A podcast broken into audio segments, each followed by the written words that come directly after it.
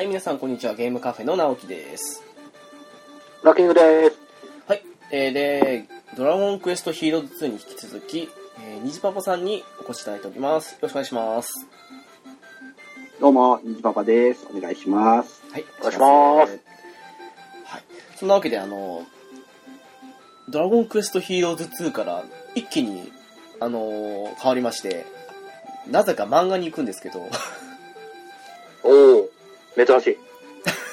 本当ですね。えー、マガジンでやっている、初めの一歩ですね。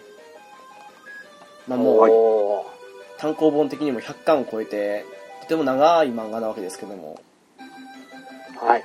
私なんかはもう大好きでずっと見てるんですけど、お二人は、どんな感じですかね？僕は正直見始めたのははい。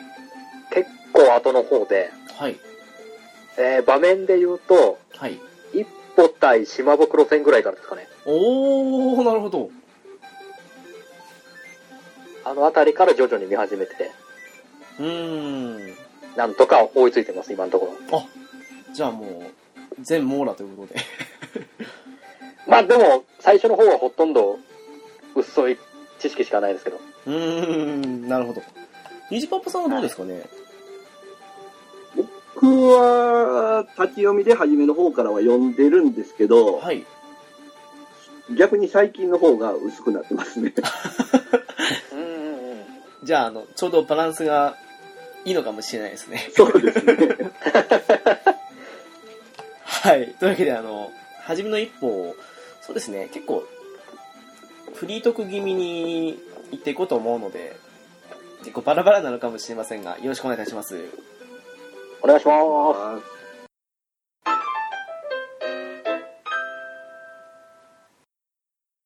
はい、そんなわけで、初めの一歩ですけども、す。はい。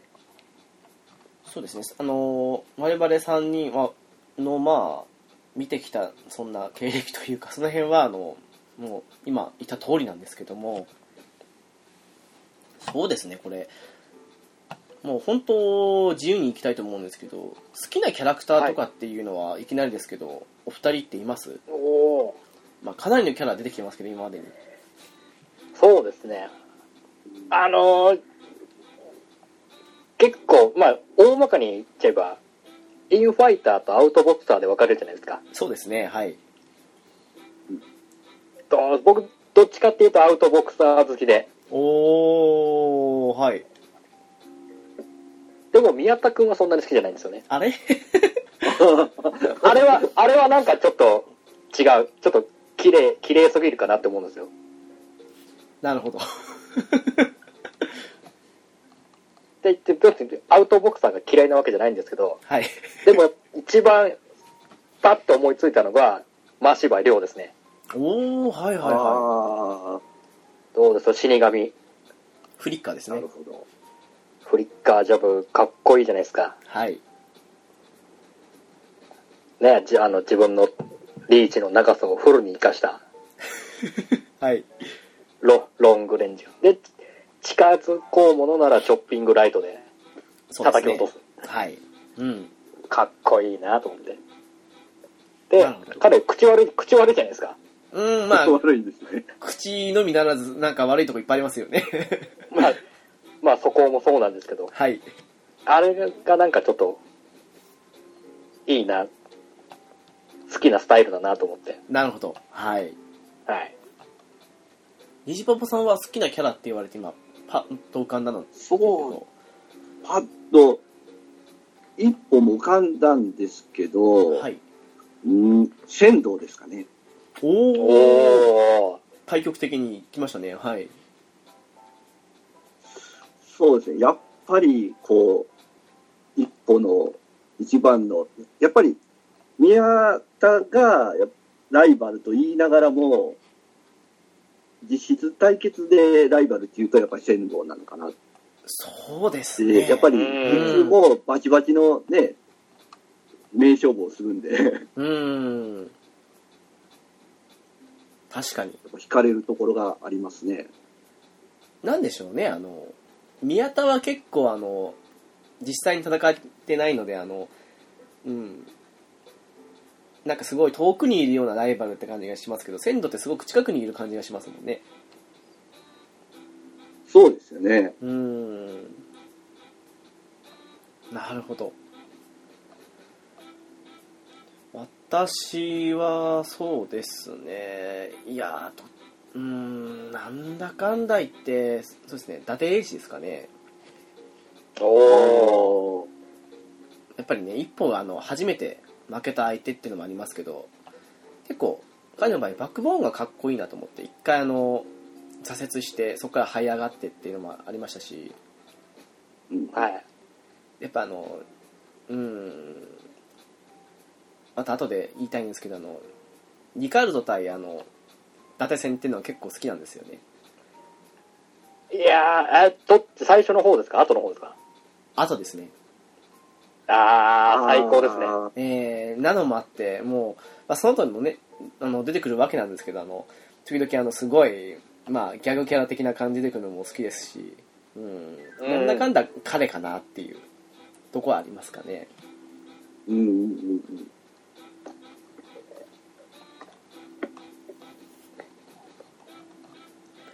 ちなみにあの、まあ、一歩縛りで言ってもいいんですけどあの一歩はあの戦った相手で一番記憶に残っている試合とかって何になります？うわー、何になるだろう。難しいな僕、沢村戦ですかね。おーなるほど。破り破り。あのー、一歩がこう、明らかにこう、自分の、なんでしょう。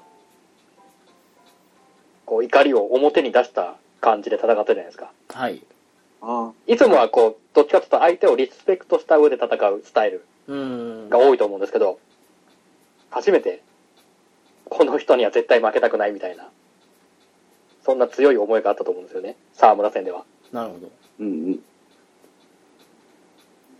そんな、こう、感情が出した戦いがちょっと好きかなって。うん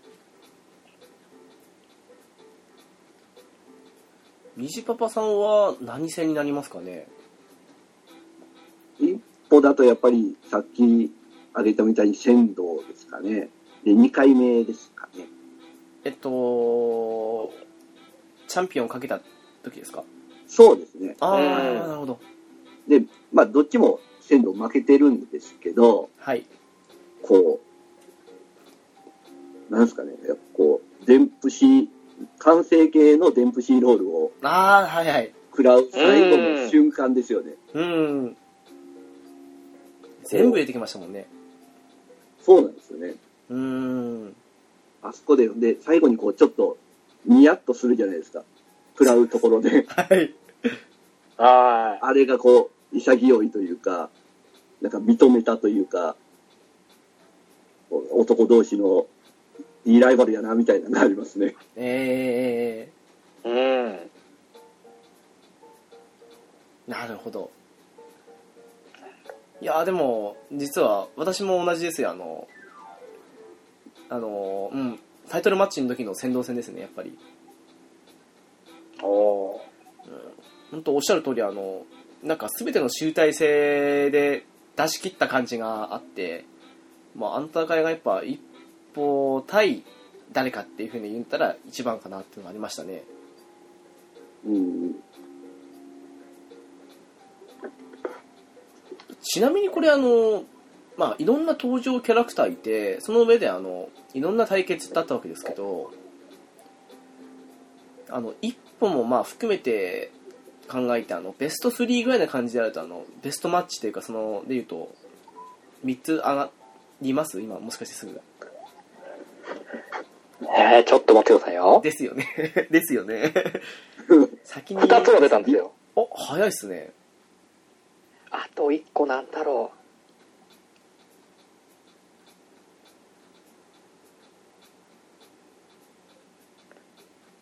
うーんう。あ、じゃあ、とりあえず、僕からちょろっと出してみますか？名勝負。どうぞどうぞはいえーっと、まず一つ目が、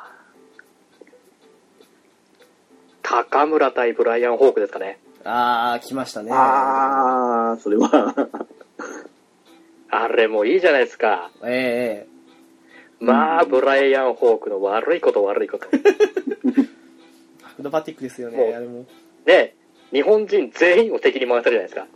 そうですね。そう。した上に最終的に一番やっちゃいけないことを、高村に対して一番やっちゃいけないことじゃないですか。はい。ね。玄ちゃんを殴り飛ばすという。ええええあそこからの、もう、やっぱ高村の闘志ですよね。もう、あ髪が、ね、本気になったっていうの。うーん。別人と化しましたからね、あの髪を、あうんの、降りちゃって。そうですね。はい。うーん。あそこから、そう、最終的に勝って、ジジイが死ぬ前にベルト、ベルト見せてやれたっていう。うわ、こいつ、口はなんだかんだ悪いけど、いいやつだなって、高村。泣かせに来たなと思って。ああとは、まあ、やっぱりあの、ブライアン・ホークのあの、状態そらしですよね。ああ、そうですね。うん。とんでもないバランスで、状態そらしで避けるじゃないですか。はい。どんな体してんだと思いながら見て。荒川静香もびっくりですよね、あれ。本当に。びっくり。稲葉はどころの騒ぎじゃないですもんね。ですね。あれもとんでもねえ、とんでもないとこからパンチ、それ、その状態からパンチを打ってくるっていう。下から上に。もうあんな体勢で打ってんのに聞くのがすごいですよね。高村相手に。そうなんですよ。えで、やっぱりあれ、あの試合があったことで、ここから高村の 無敵伝説も外れるじゃないですか。はいベルト取りの。えはい。いいスタートかなと思ったんですよね。最初のベルトをかけた相手としては。なるほど。うん。はい。確かにね、それまであの敵なしって感じで、まあ、ところどころ苦戦しながらもいた中で、初めての大苦戦した相手ですからね、高村にとっては。うん。こう、高村の持ってるものが最初は、なんだかんだもう通用しなかったじゃないですか。はい。フットワークもそうですし、攻撃も当たらない。お、なんか、まあ、本当に負けるんじゃ、負けてもおかしくなかったのかなって思ったくらいなんで、はい。いい試合だなと思って、まずこの試合を上げてみました。はい。ありがとうございます。あ。はい。二つ目が、はい。えー、鴨川源次郎対アンダーソンです。来ましたね。来ましたね、そこの辺。はい。いい、いいですよね、あの試合も。鉄拳ですね。いいですね。はい。こうな、やっぱりその前に、猫、猫ちゃんが、こう、ボッコボコにやられてるっていうのもあっての、あの試合だったんで。そうですね。ラんと、ラビットパンチでしたっけ？あの、耳の裏高を。そうですね、はいよ。はい。うん。あのせいで、ね、猫ちゃんもパンチドランカーになって、本当ですよね。うん。ボクシング生命を畳んちゃうんですけど。まあでもやっぱり、鴨川のあの、鉄拳の作り方ですよね。あれはひどね。とんでもないやり方で作ったなと思うんですよ。あれ普通、拳壊れますよね。絶対壊れますよね。ええ間違いないと思いますよ。行為だろうって思うんですけど、確かに。それでも、一発にかけてあ、あの、鉄拳を作り上げたっていう。まあ、やっぱり鴨川源次郎の原点、ここにあり的な感じの試合だと思うんですよね。はい。確かに。渋すぎますかね、このチョイスちょっと。そんなことないと思いますよ。だって、ね、あえてこう、王道、王道で言ってもいいんですけど。いや、任せてください。王道は、王道は任せてください。なるほど。じゃあ、お二人に王道はお任せするとして。でも、いいじゃないですか、そのあの、最初にあの、ブライアン・ホークのところに行って、次にあの、鴨川会長の時に行って、あの、結局あれ、ねあの、な、な、なんでしたっけ、あの、そのそばについてる人たちの名前合わせましたけど一緒じゃないですかあのミゲルでしたっけあのついてるあ、はいはいはいはい。はい。あの辺のつながりもありますしねああ、今言われて思い出す。ああ、そうですね。結局同じだったわけですけどあれははい。あ、全然それ今狙ってなかったです。あそうなんですか 何も考え、ただ試合のみで考えたんで。なんかあの頃に出てた人がみんなセコンドなんですよね、今のトレーナーというか。そうですね。うん。こう、なんでしょう。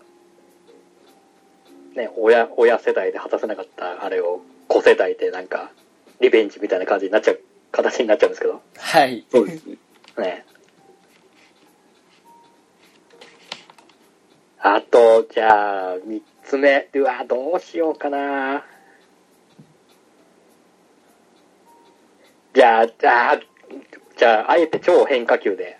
おえっと、これ実際のボクシングの試合じゃないんですけど、はい高村対八木ちゃんの釣り対決。そそこ来ますか？なるほど。どうですか？いやー今あのあれですよ高村対熊とかその辺来るのと思ったっけ？そう。どっちかにしようか迷ったんですよね。熊でもいいかなと思ったんですけど、いやそっちあえて僕は、釣り対決を。いやーそっち来ますかいや、どうですか？あの、八木ちゃんの表現ぶりもちょっと面白かったじゃないですか。そうですねそうですね。にねえ宮田父も恐れをなしたあの変貌そうなんですからね。目の色変わるじゃないですか、八木ちゃん。ええ最初は、最初はこう、こう、接待だから、接待だからって、頑張って耐えて。高村が当たりきまくってんのに全然上げないのがイライラして、イライラして、いやグーって。最終的に我慢できなし。あれ確かで、結局、青木釣り上げるやつですよねあ、そうです、そうです。あ、それ、それ最初の方ですよね。あ最初のですか？のそれがあった後の釣り堀での対決です。あそっちですか？そうです。接待でやって最終的に高村禁止になったじゃないですか、その時。高で前はその八木禁止だった釣り堀だったんですけど、ええ今回はもう高村禁止の看板が出て、いやごめんなさいちょっと、ちょっと引き遅ぎましたかね、この、このチョイス。いやとてもあの面白かったですありがとうございます。そんな僕のベストバウト3試合でした。なるほど。いやーいや、なんか初めにオチが来ちゃった感じ。本当ですいや、よねいいんですよ。我々二人どうしようって感じですけども虹パパさんどうですかね？ええですよ、もう。いやそうですね。うーん。印象に残ってるというと、相手の名前がわからないな。青青木と、青木のあの、タイトルマッチですかね。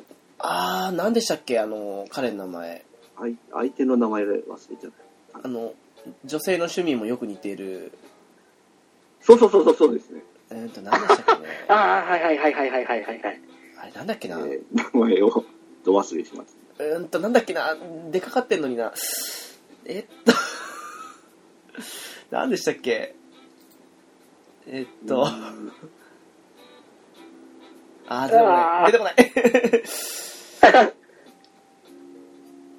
あーでもいますねはいはい。はい。えーやっぱりああれですよね。もう、まずは女性の好みがええ一緒というね。勝利の女神を手放したんだみたいなとこがあって、で、あとはもう、もうそんな技あるみたいな、青木のオンパレードですよね。ダブルパンチから、びっくりですよね体飛びから、で、一番はやっぱり、よそ見ですよね。いやよそ見カエルは実際に見たことあるじゃないですか。はいー、うん。あの、輪島さんがはいはいはいやってはいはいはい。え、まあ、ダブルパンチも、まあ、タイミングによれば、そういうのもあるのかなと思うんですけど、よそ見は、見たことない。釣られるのかなと思って。あれ、最近の一歩ご覧になりました？最近、あの一応見てるんですけどね。あの、カエルで散々待ってて注意されたんですけど、その後に最後の最後でよそ見したんですけどね。多分、見逃しそうですね。先週か先々週ぐらいなんですけど、おお。こいつは神だなと思って。やっぱりそう。青木の試合はこう、ね、基本泥試合って、泥試合に持ち込むみたいな感じですけど、はい。うん。あの試合は印象に残りましたね。うーん。それが 3, 3番目かな。なるほど。うんで、2番目。あ。すいません。今、わかりました。はい。今江です。ああ、はいはいはい。そうです、そうです。いや、出てこないもんですね。うん。今井勝全く孝です。こう、流し読みなんで。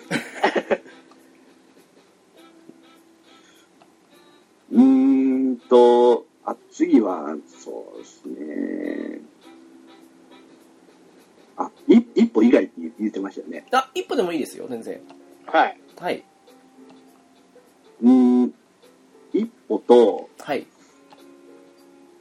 とね、えー、名前が、早見、早見ゆうき。あー、初期の方ですね。はい。おうん。で、もうここは、早見雄一のパンチですね。ショットガンですかね。あー、うんそうですね。うんはいはいはい。漫画の域の、そのパンチ出せるみたいな感じのパンチを出すじゃないですか。永遠打ち続けますからね。ーはい。うそうなんですん。で、えー最初に出した時は、こう、殴りに行ってる段階で手が分裂してるんですね。そうですねはい。はい。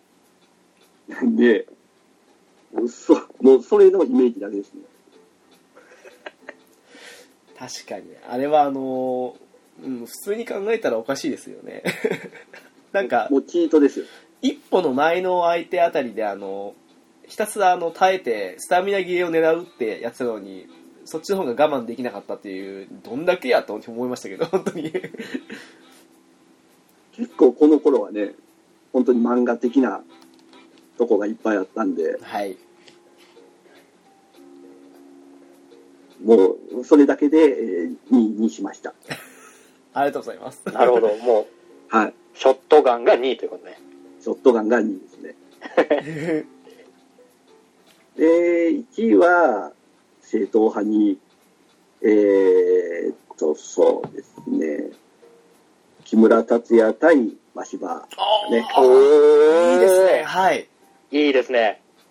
やっぱり、ボディで上を、上の意識をなくしておいての、見えないところからのフックですよね。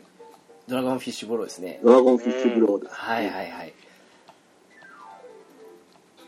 で、やっぱり主人公じゃん、こう、脇役じゃないですか。そうですねはいうんうん。その木村が、しかも、かませ犬的に、リングで上がった、上がっての、その、大健闘ですよね。そうですね。うん。確かに。やっぱりあのところは、結構感動しましたね。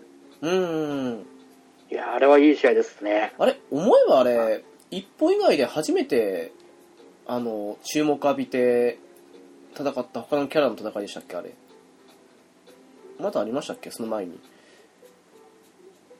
木村は、ほとんどなかったに違いますかね。なんかまだ高村の世界戦もまだでしたし一歩以外のキャラがまともにた、あでも宮田があったか。あのちょっとあの東洋太平あっちの方に行った時のやつで。それぐらいだったと思あーううん。そうですね。それ考えると、まあ、今じゃ結構青木とかも普通にいや板垣とかもそうですけどあの普通にやってますけど初めだったかなっていうふうに思ったんですけどねでもそれがあの虹パパさんのやっぱり第一位ということで、はい、予期せず、木村と青木のコンビが入っちゃいましたけど。あ本当ですねおお。いや、いい、いいと思いますよ。関連があってということで ここでも狙わずにですね。いややっぱり何かしらあの結びつくところがあるんですよきっとあるんですよね。でしょうね。じゃあ次私ですけども、はい。3位がですねあのさっきちょっとちらっと話したんですけどあの伊達対リカルド・マルチネスの戦いですかね。あおおやっぱり散々あのそういう背景とかもあの一歩対伊達の戦いの時に見えてたわけでそこからのあの、うん。伊達さんのまあ世界挑戦であえてあのリカルドに挑戦したというかうん。あ。そこで別に避けて通ったなら、まあ、木村のあのえっと高村も言ってましたけどあの十分にあの世界取れるだけの実力があるっていうことだったわけですけど逃げずに行ってでまあやっぱりあの以前だったらその負けていたラウンドを超えて世界に近づいたとか最後にあのハートブレイクショットを打ったけどやっぱりあの足りなかったとかっていう部分も含めてうん。最後にあの一本にバトンタッチするじゃないですか。はいはいはいはい。あれも熱いなと思っちゃって。いや、あれやったですうね。ーん。だから私的には第3位かなっていう。ところですよね。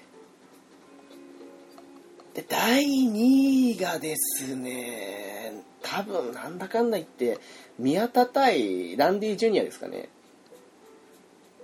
おお割あ割とってもまあ中盤ぐらいっていうかあのあたりだと思うんですけどやっぱり一歩とのあの戦いを避けてまでなかった因縁のある相手だったわけでー。うん。でなんかあのすごく最後にあのカウンターの完成形的な部分を出したりするじゃないですかうんうん。うんうん。とかあとその散々アッパーカットの練習させられたのがその最後に生きたとかその辺も含めてちょっと面白かったなっていうのがあって。個人的にはあの割と近年戦いが描かれた中では好きな話かなってのはありますね。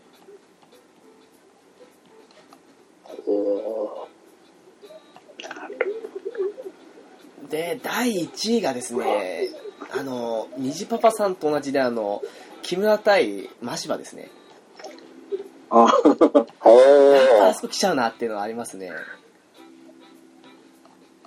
なんかそこに至るまでにあのかいくぐった後に武器がない。じゃあ何か新しい技を編み出すにはどうしたらいいんだろうっていうところから始まったりもしましたし、うんうんうん。いざ戦ってあの散々あんだけ強かったあのマシバをあんな絶望した顔にさせるまであの追い込んだあたりも含めて木村よくやったっていうふうに思いましたねな感じですかね うんなるほど。いいですね。それぞれ、やっぱり思い、思うところがいろいろ違って。ですよねあんだけいろんなキャラの戦い描かれてやると、でも意外とそうですねベストバウトがあの重なったりしてて少し面白かったですけどうん。ううん、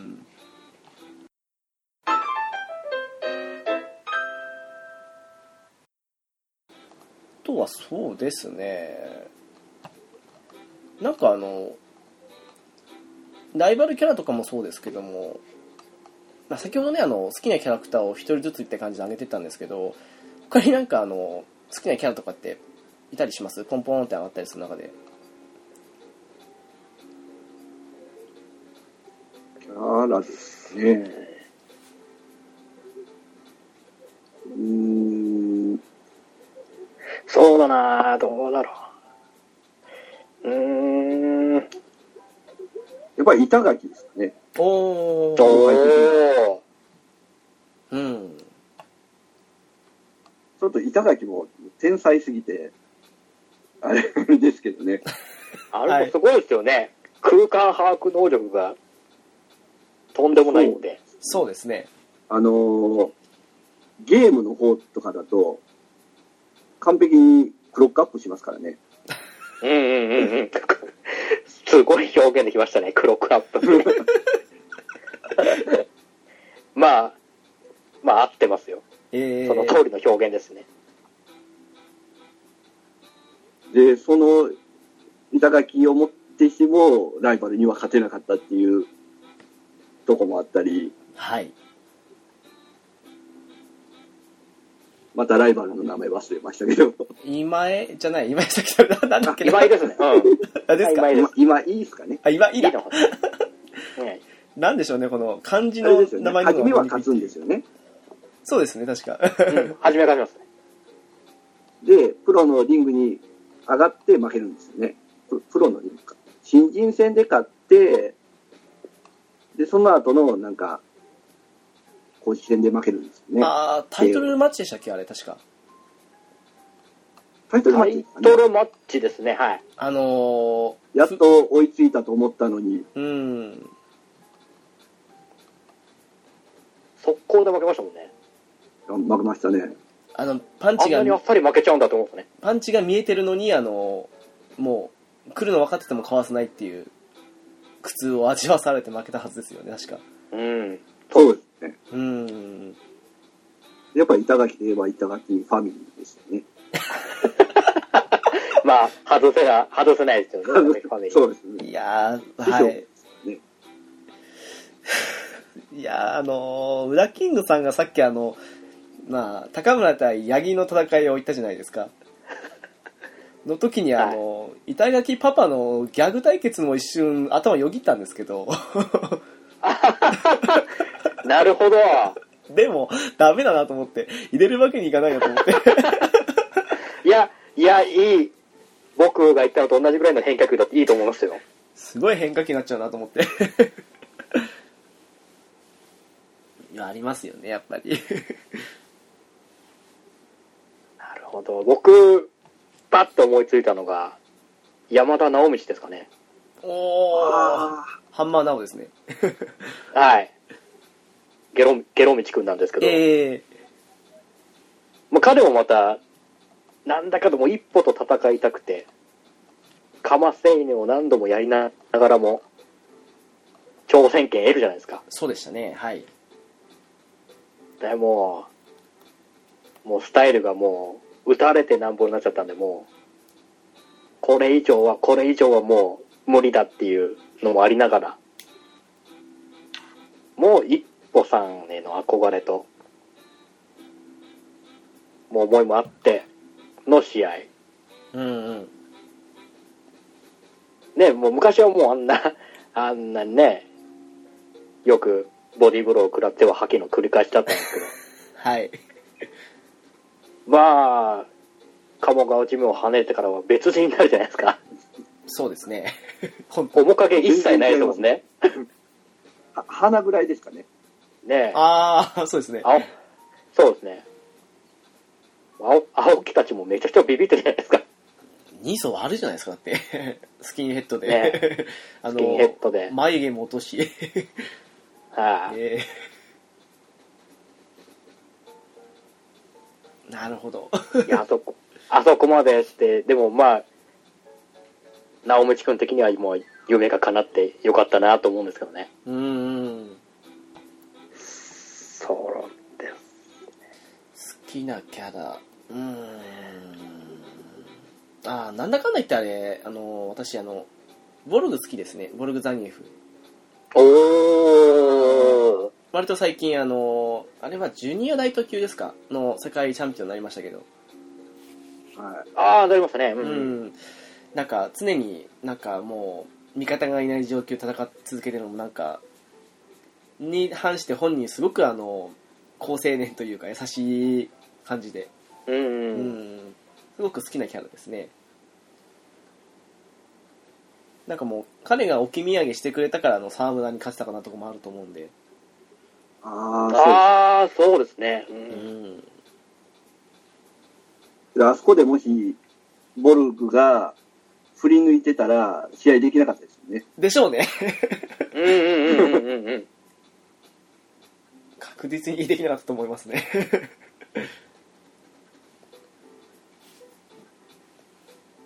ただ、うん？ただゴルフがあの、ですよね。うん。最後負けて帰るときにこう、一歩のお母さんを日本のお母さんだっていううん。はいはいはいはい感じで、あそこも大好きですね。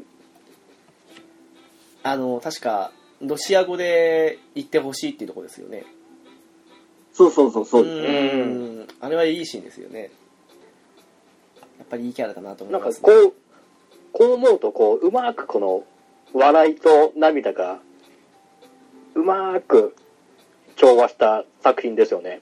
そう思いますね。はい。もうね、その、お笑い会の時は本当に、お笑い、お笑い会もう振り切るじゃないですか。私最近、あの、高村出てくると、あの、立ち読みなんで、ちょっとあの、口元を押さえてから臨むんですよね。読み、読むときに。あ あ、なるほど。最近高村出てくると、あの、わ、悪い方面にしか話が進まないと思っちゃって。ああ、そうですね、最近ちょっと、そっち方面に持ってきがちですからね、高村。もうあの、立ち読みの敵なんですよね、高村って。もう。まあ、お下劣なことばかりするので。うーん。そうかと思えばもう、こうやってね、泣かすシーンも満載にです入ね。れ込んでくれて、はい。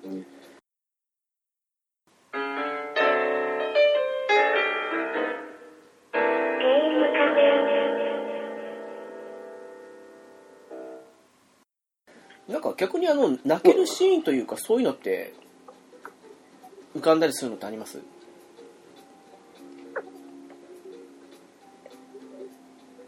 泣けるシーン。うん。やっぱりブライアン・ホーク戦は結構感動しましたね。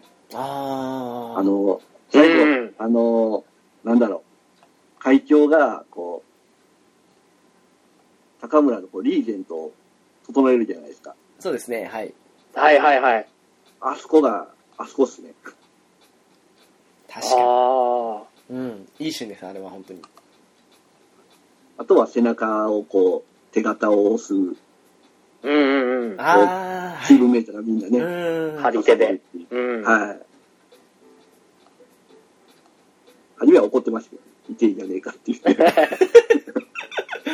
あの辺もまあ、キャラの感じが出てていいですよね、本当に。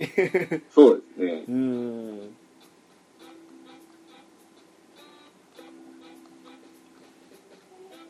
ブラッキングさんなんか浮かんだりします？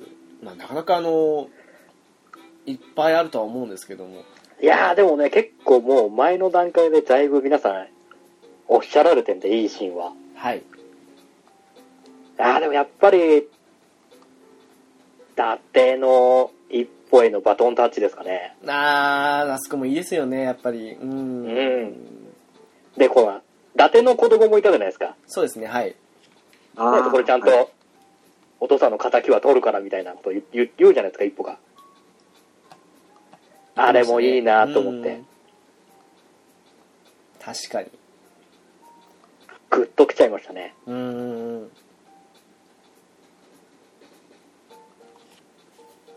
いや、でもやっぱりそうですね。うん。ブライアン・ホーク戦と、あと、そのバトン、あの、伊達のバトンタッチあたりがやっぱり来るところではありますよね。うん。うん。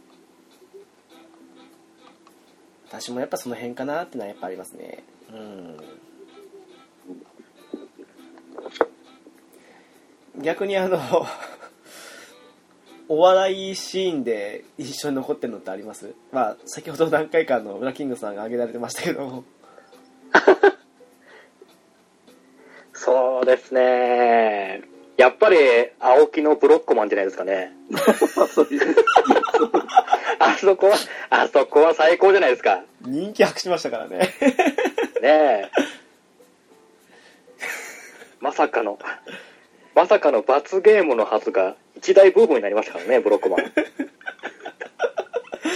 いいキャラしてますよね、青木やりまし本当にえ。ね。確かあれ、あれですよね、あの、ライト級のパパイヤでしたっけ？あの、あのキャラが、そうそうしてるから、あの、これにするぞ負けたらこの、この髪型だって。そうですよね。それで負けて、負けてブロッコマンですからね。いやー、ね、あの効果で、ラーメン屋も結構繁盛して、え お、ちょっとした経済効果になってるなと思って。嫌がってはいたものの、えいやいやいやいや、あそこは最高ですね。ありがとうございます。ニジパパさんどうですかね？なんか、そうそうですね。お笑いシーンというか。お笑いシーンさ。おお笑いシーンか。難しいな基本、こう、青木と高村が揃うと、えお笑いパーティーですよね。えなりますね。うーん。こう、高村像を持って行商に行かされたり。ありましたね。ありましたね。ああの、あ、そうだ。あ、本当だ。全国案内してますよね。はい。あとは、こう、腕相撲あ、ありました。おはいはいはい。うんで、あれは青木と一歩がしたんかな。腕が変な方向に曲がったじゃないですか。腕が、あらぬ方向に、やつですよね。懐かしいな。結構、最初の方の巻ですよね、あれ。2、30巻あたりかもしれないですけど。うん。そうですね。一歩がお願いしますって出したら、こう、腕がすごいんですよね。あれは、本当に、面白かったですけどね。うーん、じゃあ私ぶっ込みますかね。はい。はい。あのー、あれは何戦だったかななんか、青木村ともに敗北した後と思うんですけど、なんかあのいん？高村か。高村がお見舞いに、というか、あの、青木をちょっかい出しに行った時に、なんだろう、あの、窓際の方でお前を落とすぞみたいな感じでやった時に、あの、ちょうどあの、富子でしたっけ？あの、恋人はい。はい。が出てきて、あの、何やってるんですか？って言った瞬間に、悪いって言って手離して、あの、自分の頭を抱えた瞬間に、あの、落としたっていうところが結構、個人的には、あの、笑っちゃって、あの、少しあの、コンビニだったんで、あ ちょっと視線が痛かったんですけどね。あ。ああ、ありましたね。あとは、あのそうですね、えっと、名前、なんだっけな、あの、なんでしたっけ、あの、スピードスターっていうか、あの、すごい速い、えっと、佐伯ですかああ、そうです。あ、そうですね、そうですね。最近。うんと、板垣の戦いの後に、あの、寿司屋に行くじゃないですか。うんうんうんうん。あの、板垣一家が。はいはいはい。あの、なんかわさびを大量に塗って、あの、食わしてやるって感じに言った時に、あの、板垣パパが食べちゃうんですけど、時にあの、なんか、カツラも含めて、なんかすごいあの、あらゆるところからあのいろんなものが出たみたいな感じの時がすごく面白かったですね、やっぱり。はいはいはいはいはい。あの人すごいなと思って、あの、君のカツだって言って、なんかあの、高村で渡したりとかなんかもう、存在がギャグだなと思って。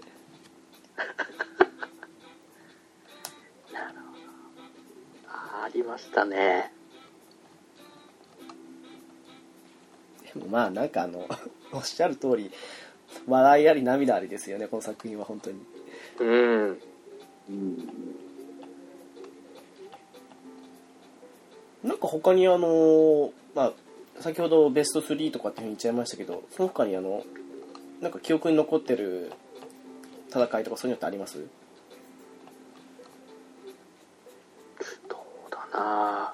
なんかこう、皆さん好きな技ってあったりします？あまあ、数々いろんな技があると思うんですけど、さすがにあの、ルドーニケンシンの時に引き続きやっぱね、技にうるさい裏切りさん そうですね。はい なるほど。まあなんか少なからずこう、ね、固定的な技だったり、理にかなった技っていろいろあると思うんですけど、はいはいはいはいはい。そうだな、まあ、二つ三つ挙げられればと思うんですけど、あ、結構多いですね。はい。まあ、やっぱり僕はやっぱりフリッカージャブですかね。おー、なるほど。あれは、いいなぁと思って。もう近づけさせないじゃないですか、全然。そうですよね、はい。ねえ。隙もないし。で、やっぱりあの、マシバのフリッカーの構え方ですよね。ほんと、カマみたいですよね、あれ。死神の鎌のようなスタイルで。はい。かっこいいなと思って。あとはそうだなジョルトカウンターですかね。おー、来ますね、そこで。はい。それはいいですね。ねえ。うーん。宮田くんの足りないものが何だったのかすべて埋めますからね。埋めましたからね。うーん。これはすごいですねあった、うんはいはいはいはい。ジョル、ジョルトはかっこいいなと思いましたね。そうですね。はい。ちょうどジミー・シスパー戦でしたっけ確かあの、編み出したの。そうですね、はいそうで。すよね。うーん。あそこでずっと、お前のカウンターは軽い軽い言われて、うん。高村にずっと言われてきて。で、悩み悩み、完成させたジョルト。なるほはい。ど。うん。岸くも僕はアウトボクサーの技になっちゃいましたけど。ああ、そうですね。ねうん。まあもちろんね、沢村のバレットとか先行も好きなんですけどね。ああ、だから全部アウトボクサーだな。そんなとこですかね。なるほど。ありがとうございます。はい。ひじパパさんは2つ3つってことですけど、なんか浮かんだりするものってあります？そうですね。やっぱり、コークスクリューブローは、あー。うーんはい。うん。えー、うーん、ため、ためがいると言いながら、あの、一撃必殺の感じが、やっぱり、なんとも言えないですね。そうですよね。で、うんそれを組み合わせた、あの、ハートブレイクショットですか。うーん。うーん。で、それ立てがそれを打つっていうのがやっぱりいいんですけど、そのコークスクリューブローが連続で打てるのがバレットなんですよね。そうああ、ですね。そうなりますよね、結局はね。うん。まあ、バレットもだから、やっぱりいいかなと思いますね。う。うんん。で、打つ瞬間にこう、カッカッって言うんですよね。はいそうですね、はい。うん。そうですね。あとは、うん、仙道のスマッシュですかおね。ー、来ますうね、いいところ。はい。いいですね。で、やっぱりこう、左右で打つっていうね、うーん。ところですね。うん。いやー、スマッシュはいいですね、確かに。うん。スマッシュはいいですね。うーん。うん。まあ、これぐらいにしときましょうかね。な、直樹さんに残しておきます。そうですね。いや、やっぱりあの、うん。真っ先に浮かんだのは私、やっぱジョルトなんですよね。おー。あれは、うん、理にかなってるし、かっこいいなと思って。やっぱりね、宮田くんの今まで足りなかった部分があって、それを一気に埋めるだけのあの、説得力もある技でしたし、もう説明とかにも。うん。うん、やっぱこれだなっていうふうに思ったのと、あとはあのーそうですね、まあ、そうだなスマッシュも良かったんですけど、そうですね、まあそうですね、ハートブレイクショットもいいですし、う。うーん、飛燕ですかね。ああ。はいはいはい。飛燕プラス、あと、ツバメ返し。うん、あの辺の、うん、あ、なるほどなっていう、あの、軌道を変えて手首で打つっていうのもそうですけど、あの、あとはあの、ブロックしてもその隙間から入ってくるっていうのを、ああ、なるほどなって思って。あの辺の、なんかあの、散々散々あのもう、団吉があの、なんか2話いるよとかそんな感じの意味深なことを言い続けてたなんかそのどういう証が来るんだろうっていうふうに思ったのもあってすごく楽しかったんですよねあの辺がだからすごく印象に残ってて好きな技だなと思いますしあともう一個ぐらいなんかないかな。うーん。あーあれですかね。ブラッディクロス。あのあ東洋太はい平はいはいあの宮田にやったわけですけども、うん、あのカウンター破りというか、まああのカウンター返しした時には、うん、なんかあの辺からもうあの、うん、あれ何でしたっけ？あのミスター坂口でしたっけ？あのちっちゃいあの。そうですね、はいはいはい。あの辺のしてやったり感が出てきたあたりで。うーん。う。わこんな風に来たかっていうのがあって。まあ多分リアルにはあるのかもしれないですけどうんすごく印象に残ってるなっていうようなその辺かなっていうのはありますね。あとまあ先ほどニジパパさんおっしゃってましたけどショットガンとかも印象的には強いですよね。うん。本当手が分裂すると思って。結構ね、いろいろあるんですけどね。ありますねやっぱり。うん。うん。そう思うとあの高村ってないですよね。ビビートルアッパーでしたっ なんかやってましたねあの。あ俺には必殺あ、技がないカブトムシの衣装ですけ。けそうそうです。カブトムシの衣装できたんですよね。角折れてゴキブリになったってやつですよねそうですね。な一回も当たらなかったやつですね。うん。いやーやっぱり彼ギャグなんですよねヒントはここにあるって動物園の中に行ったはずだと思うんですけど結局一発も当たらねあのアッパーだけ使ってたっていう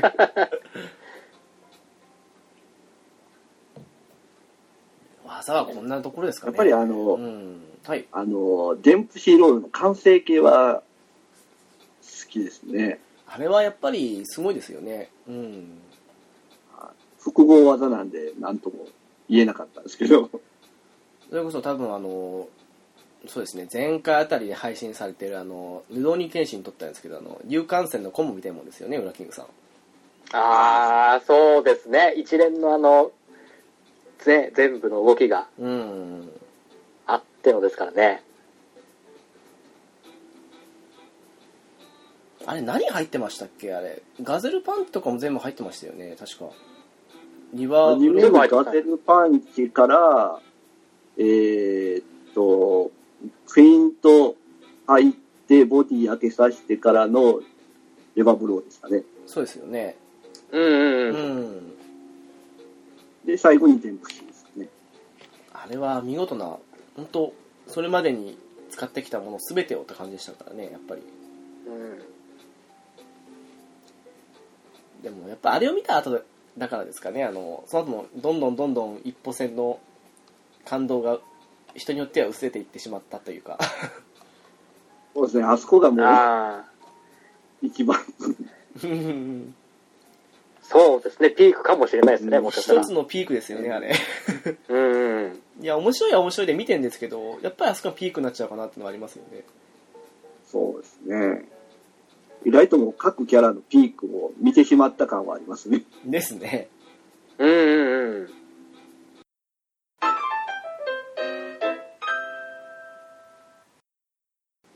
じゃあそうですねあのまあもうちょなんだかんだ言っても100巻超えてきてあの一歩にも引退っぽい感じのまああと青木村も結構それを何回も繰り返してなんかやるやる詐欺してますけどもう、う。うんんこれ最後どんな風になると思います？予想的に言うならうーん。うわーどうだろう。極端なこと言っちゃうと、はいまあ、ど、なんだかんだで一歩が引退して、はい。で、トレーナーになって、なんかまた、次の世代に、みたいな、あを作って終わる形が綺麗かなと思うんですよね。ちなみにその場合はあのリカルドに挑んで負ける感じですかね。難しいところですよね、もうんう。リカルドとやって負けて引退が、ああ、でもそれがいいかもしれないですね。引退して、非公式のところで、最後宮田とやるみたいな。あー、なるほど。ああ。まあ、スパーリングって形でもいいですし、そうですね。あの二人のスパーリングからそもそもあれ始まりましたもんね。因縁というか。うーん。うなるほど。っていう描写も入ったら面白いかなと。そうですよね。なんかどんな風に強くなってってもリカルドに勝てる一歩の姿が浮かばないんですよね。そうなんですよね。うーん。なるほど。はい。虹パパさんはどんな感じの、なんかこのまま100巻以上って感じで来て見てきてますけど、どんな感じの終わりになるなっていうふうに思っちゃいます？そうですね。うーん、難しいですね。ー、難しいですよね、やっあぱり。ーやっぱり最後はリカルド戦までは行ってほしいなとは思いますけどね。やっぱりそうですよねで。、うんそこでリカルド戦のところで終わって、で、後日談みたいな感じですかね。うーん。うん。宮田と一歩の、育てた選手同士が戦うみたいな。おおおなるほど。ー、いいですね。で、大体あの、東、東日本、あの、新人戦みたいなところの決勝で、ああ、いいですね。うん。うんで、一歩と宮田は戦えなかったじゃないですか。そうですね、はい。そうですね。で、そこで戦うみたいなるほど。本人たちの代わりにということで。な。んそうですね。。あ、それもそれでいいですね、確かに。うん。あそこで最初のあの、すれ違いが始まりましたからね。そうなんですよ。なるほど。いやー、なんかお二人の話を聞いてると、私もそれがいいなって思っちゃいました。でもそうですね、やっぱりリカルドには挑むところまで行ってほしいし、なんかリカルドに勝つっていうのがすごいもう今更無理やり感が出てきてしまってるので、僕は負けてなの方がないいのかなっていうふうに思っちゃうところありますね、やっぱり。あ、ちょっと一つ聞きたいことを思いついたんですけどいいですかあ、どうぞどうぞ。高村って、はい。結局どこまでベルト取ると思います？あどこまで、何本ベルト負けると思います？あと。今6本でしたっけ？そうですね。のまあ、単純に、世界戦のベルトだけでもいいんですけど、うーん、虹パパさんどうですかね？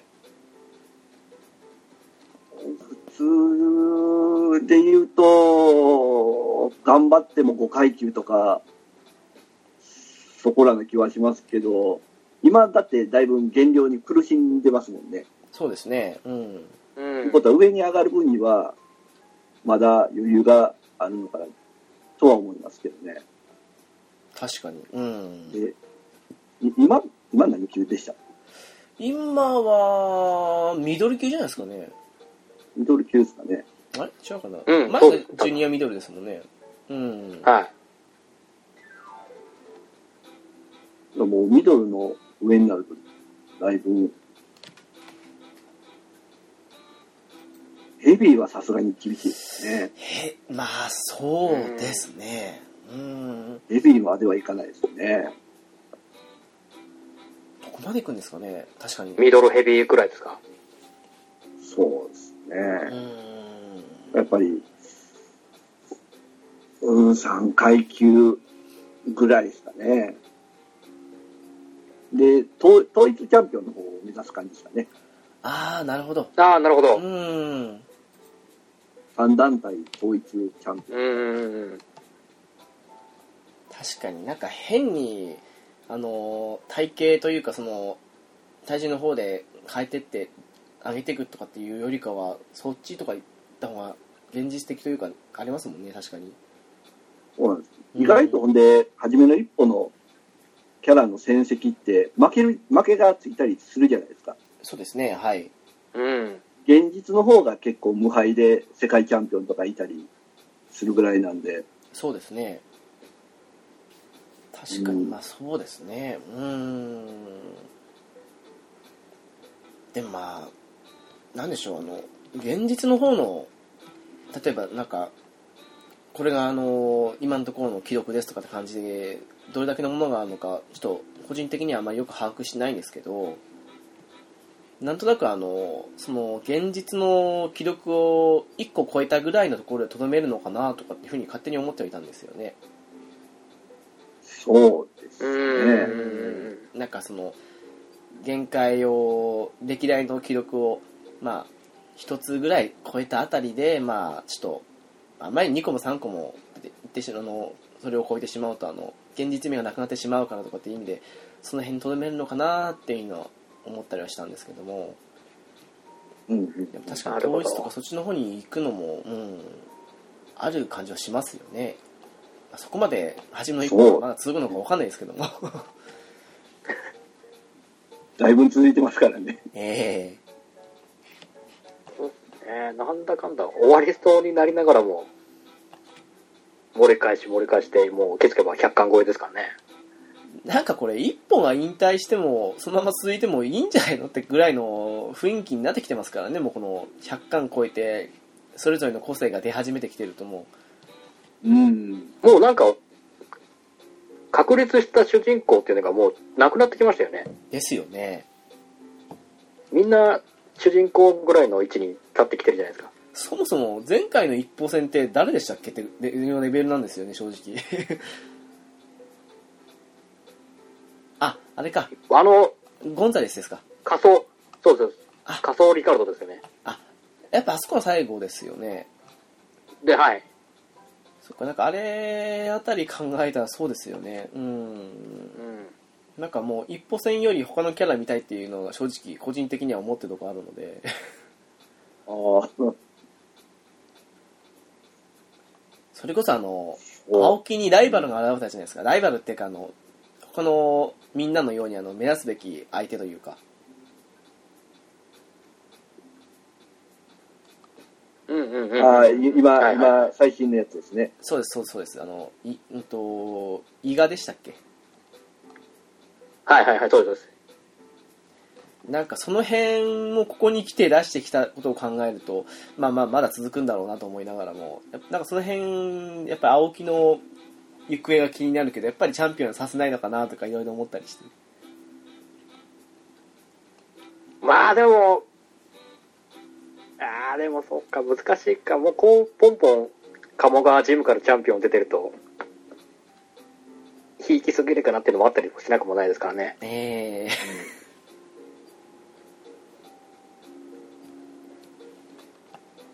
そんな感じはしちゃいますねやっぱりうん。ええ。でもやっぱりあの鴨川ジムのまあ面々たちの戦いはやっぱ気になるなと思いますしはい。今がちょうどその話しました伊賀とライト級のチャンピオン戦いの最中でしたっけ？もう終わ終わったはえあ終わったんですか？ずですよ。うん。あら確か終わってる、はい。今週号で。マジですか？うん。はい。あらららららもうそんなレベルですよね12週逃したね うーんじゃあそうですねなんかもうそろそろと思うんですけど最後に何かその初めの一歩って全体踏まえた上で裏キングさん何かありますか？そうですね。なんだろまあ何でもいいんですけどもう。うーん、また、アニメも結構見てるんですよ、初めの一歩の。おおはい次の、次のシリーズそろそろ見たいなっていう気が。ああなるほどああ。ちょうど、鴨川と猫田の昔の試合で終わっちゃったんで、はいだいぶその、つその先のネタ的にはだいぶ溜まってきたから、そうですね。うん。でもいいかなと思うんですよね。しばらくそうですよね。あの、停滞してますよね。確かに。うん。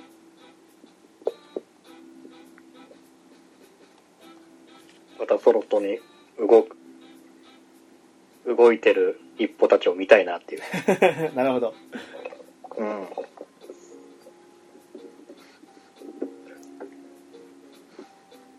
ニジパパさんは何かあの、初めの一歩ということで最後締めくくるという意味で何かございますか？そうですね。もう、あの、ゲーム出してほしいですね。あー、なるほど。おー。もう PS2 版と、えー、Wii、Wii ですかね。はい。持ってたんですけど、うんうんうん。えー、PS4 で出すか、えー、PSVR。あー、VR。あー、面白そう。いいですね、はい。VR で、こう、正面にこう、相手を構えつつの、とか、見てみたいですね。いいですね。威圧感うんを。うん。あれですね、高村とか超怖そうですね。怖そうですね。なるほど。うーん。あの、プレステ2の初めの一歩であの、ボクサーズロードってあったじゃないですか。はい。はいはいはい。あの、まあ、あたうんと自分のキャラを作ってあの好きなところから世代から始めて好きな階級でって感じでしたけどあれをもう少し分かりやすくやりやすいようにした上で私も PS4 で出してくれたらなと思いますよねやっぱり確かあの以降ああいうオリジナルキャラクターを作れるのがゲームの方で確か搭載されてなかったはずなので。ああ、うん。そうですね。う。ん。やっぱりなんかあのあの世界の中に入ってキャラを作ってみたいなと思いますねまた。はい。というわけでまあこんな感じですかね初めの一歩も。あのすごくざっくりとかもしれないですけど印象に残るシーンとかも上げてったわけですけどもまあ、細かく言っちゃえばもっともっといくらでも出せますけど、そうですね まあこんなもんでしょええええええああ、そうですね。う。十分語れたとは思い思ってるんで。うーんそれこそそうですよねあの例えばなんか1巻から10巻までのその内容だけで濃く話せって言ったら、まあ、それも話せると思うんですけどもざっくり全体100何巻ですからねこれもそうですねう、。うん110巻近い今の内容を考えるとまあところどころピックアップして話すのが感じがなってななっちゃいますからねうん。はい。そんなわけでなんかあのもう初めの一歩会、まあ、ちょっと座談会というかあの、まあ、フリートークというかそんな感じでしたけどもお付き合いありがとうございましたありがとうございます。ありがとう、ありがとうございました。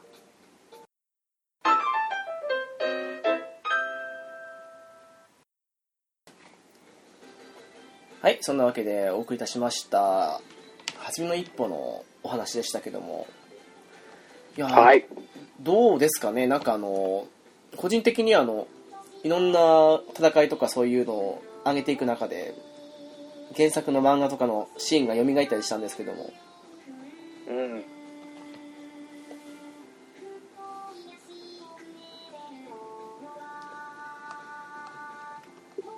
うん。いや、どの試合も感慨深いですよね。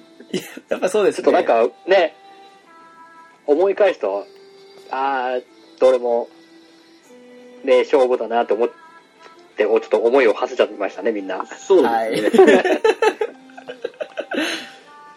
でもやっぱあれですねあの結構チョイスしたシーンとかもそうですけどなんかもう関数的にはバラッバラな場所を上げたにもかかわらずやっぱり思い出せるもんですねなんか話してるうちにといそううかですね。うーんうん。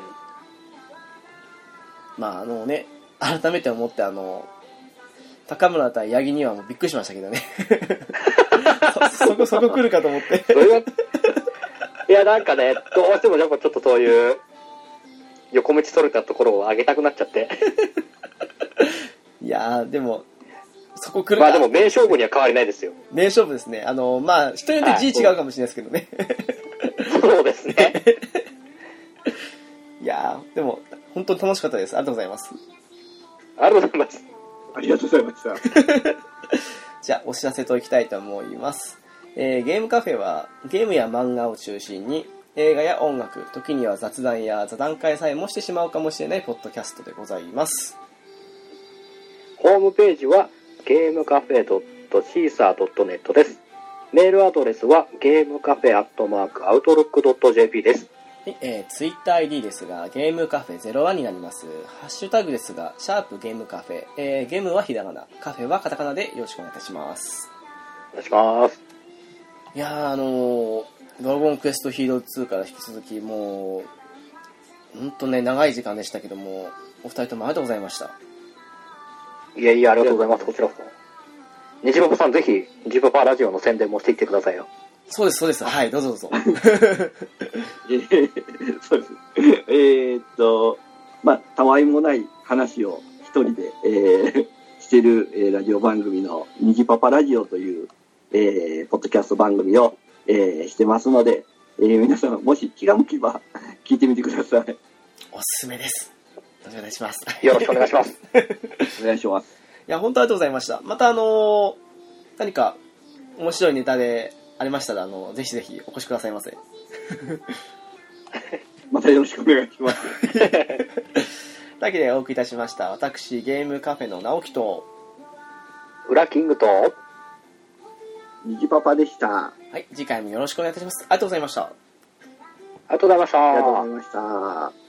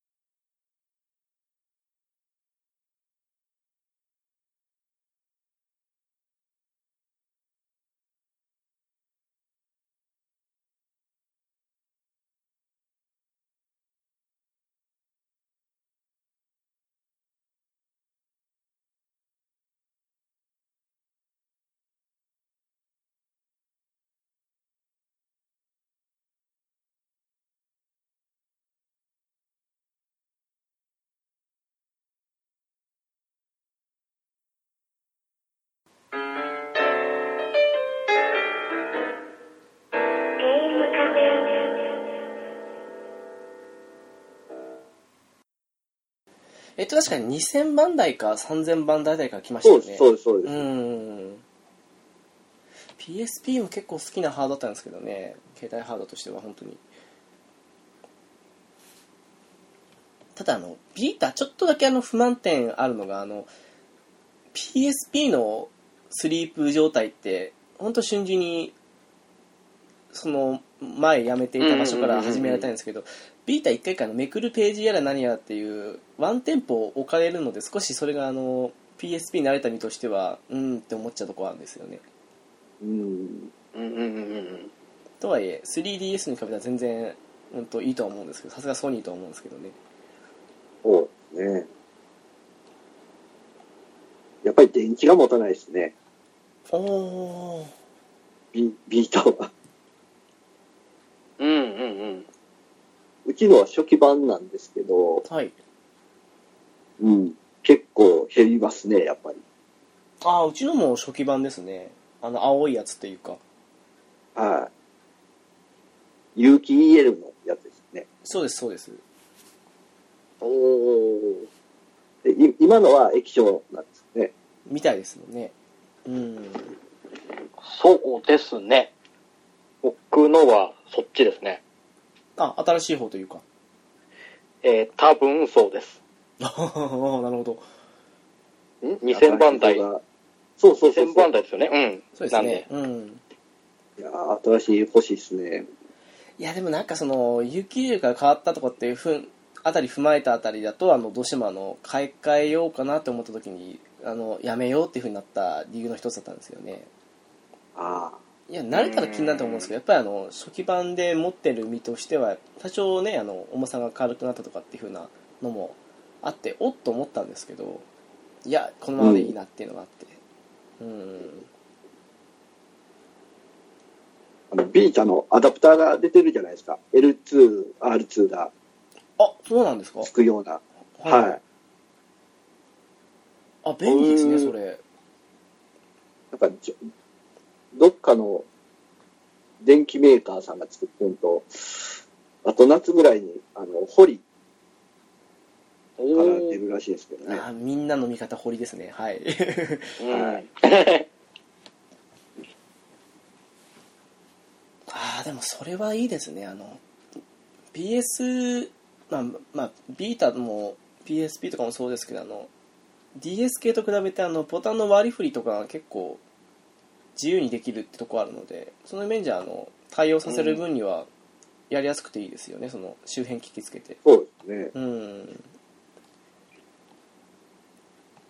だってあの 3DS のあの、まあ、モンハンとかの拡張パッドってあれ他のゲームでは使えなかったりしますしなんかその辺考えるとあのうんうんうんううん。んビータとかってあの自由にあの本体の方からのボタンの割り振りそれこそあの背面からあの前の方の前面画面の方にとかできることを考えるとすごく、うん、なんか会社の受け答えとかに関してはあの認定の方がいいとは思うんですけどハート的な部分で言うなら断然ソニー派だなというふうに自分で思っちゃうんですよね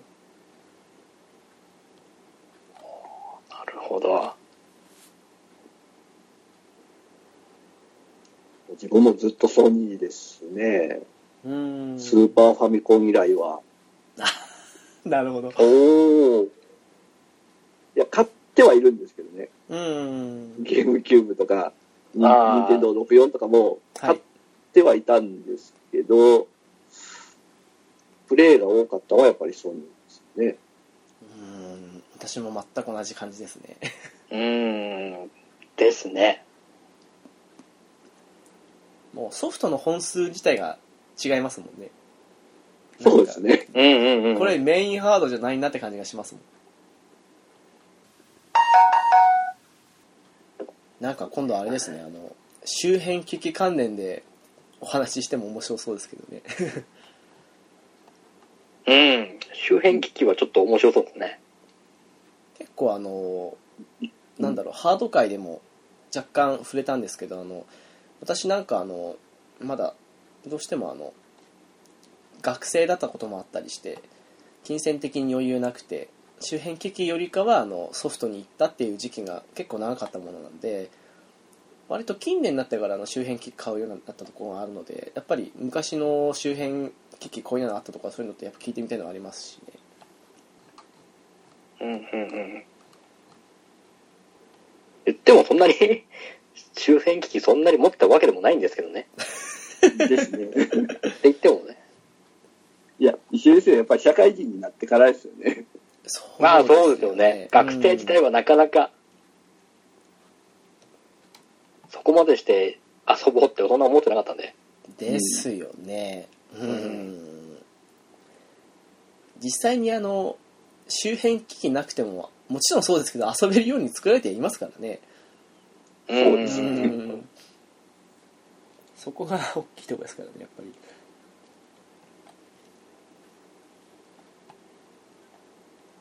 最近結構その周辺機器とかで買われることってあります？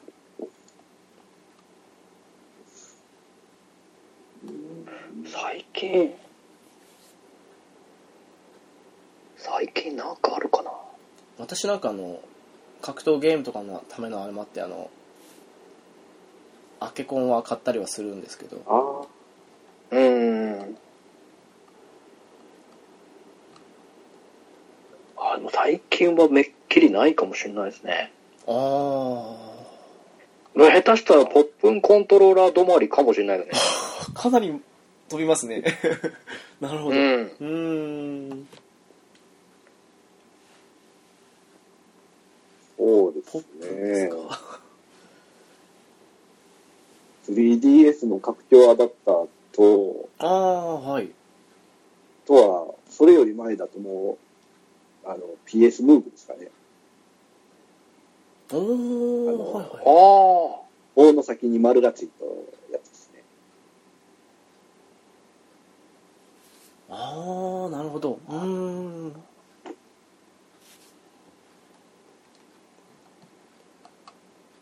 あれ、ポケステって周辺機器になるんですか？うんうんうんあれを使ってゲーム画面でどうこうではないですよね。まあ確かに確かに。けど持ち出して、キャラ持ち出してみたいな感じでした。ですね。キャラ持ち出して、ポケステ内でなんかミニゲームやって、うんどこでもチョコボみたいな。そうそう。で、戻すとなんか、恩恵がもらえるみたいなのとかも、ぐらいですかね。あまあ、もっぱらススパロボですよね。ミニゲームややって、お金、お金、お金増やすみたいな。あなるほどあアルファ外伝ぐらいの時ですか？ぐらいですね、はい。なるほど変なシューティングみたいなのやらされて。なんだかんだ私はあのポケステに絵なかったもんなんでなんかもう持ってる友達はのを少しあのやらせてもらったことはあるんですけど FF とかもなんかなかったっけ？それこそ9とかで何かありませんでした？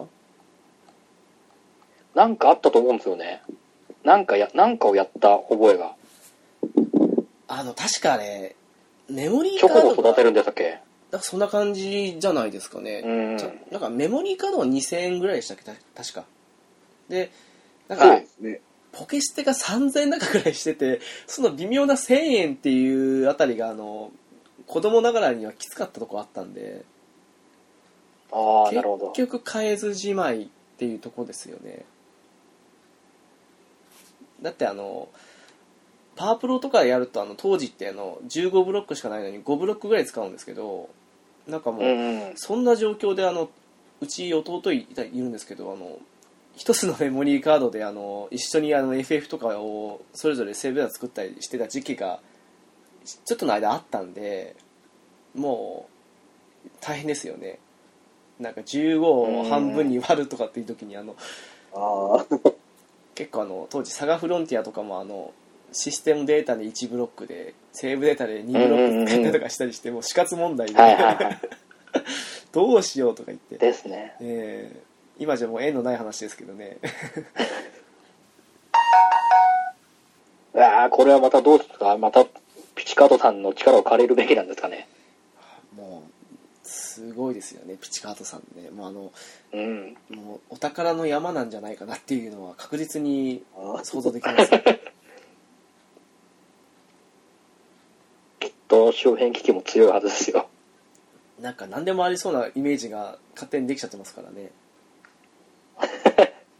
だってあんなうんすあの名前を聞いたことあるかどうかわからないようなハードも全てを持っていたぐらいの 方ですからねやっぱりすごいなの一言でしたいですよね。う。うんんニジパパさんはやっぱりあのハード的な感じで言うとそう。一番最初はセガマーク3。ああそっから、えー。はいはいで、ファミコン、スーパーファミコン、で、ゲームボーイで、えー、アドバンスに行って、次ぐらいなんですかね。もう、プレステですかね。ああなるほどプレステ、うん。うん。で、この頃に任天堂64とか、で、ププレステ2に行って、ゲームキューブに行って、えー、ドリームキャストに行って、おお。で、PSX って知ってますありましたねなんかありましたやね。った高かったやつあれを社会人になった時に買ったんですよね。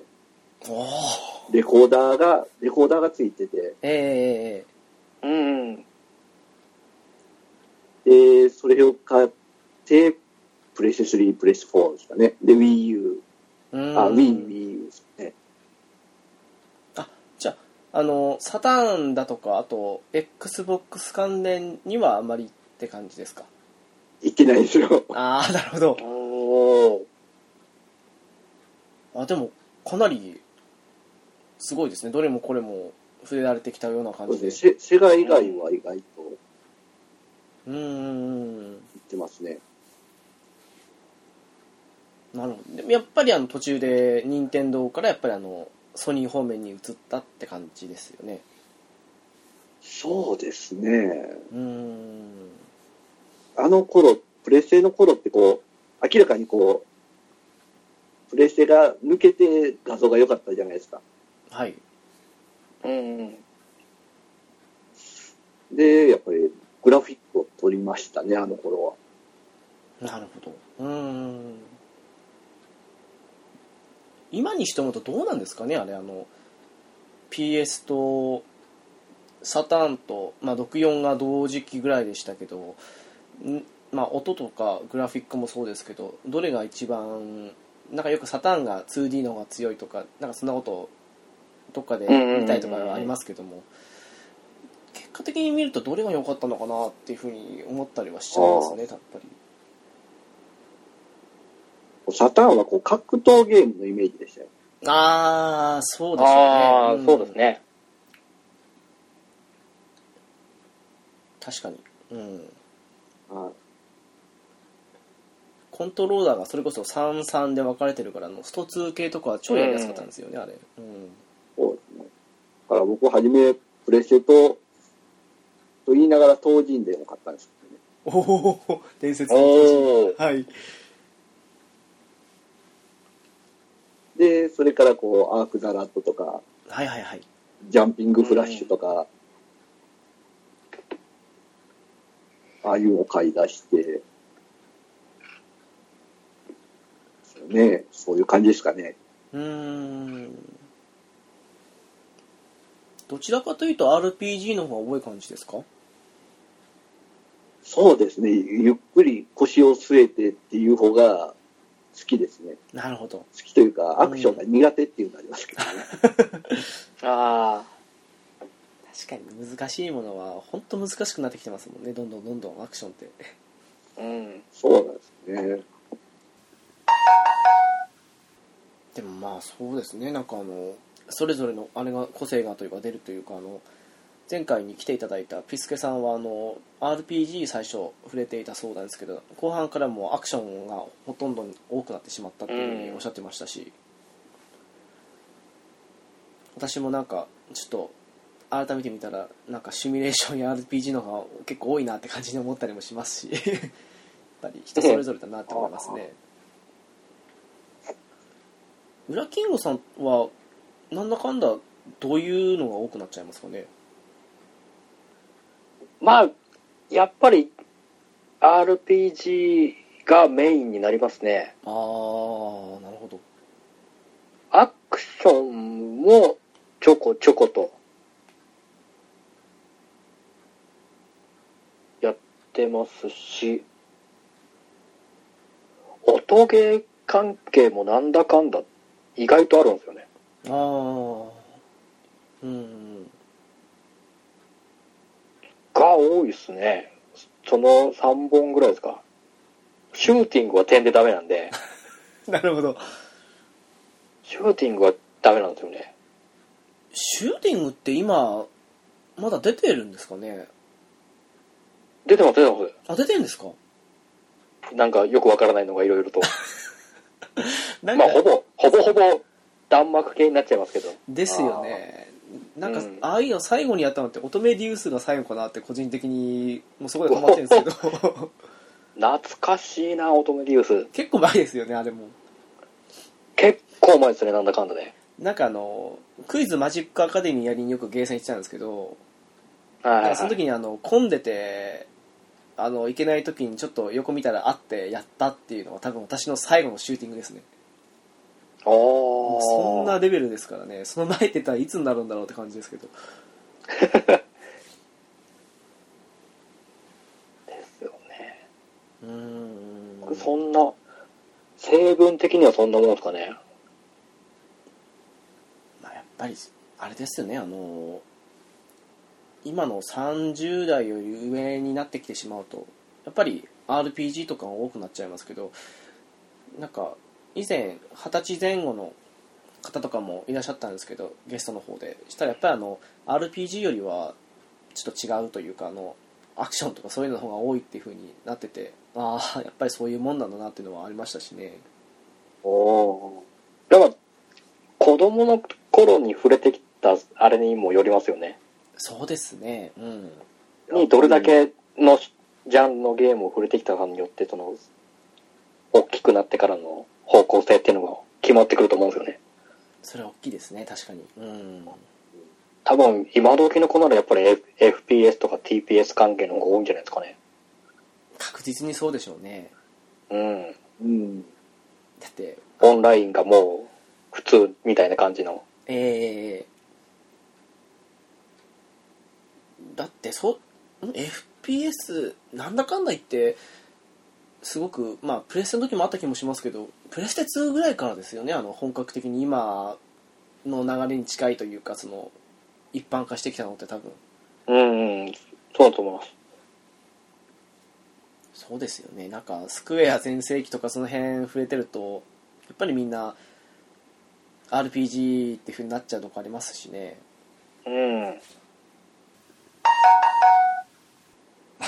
なんかすっかり長くなってしまって本当にすいません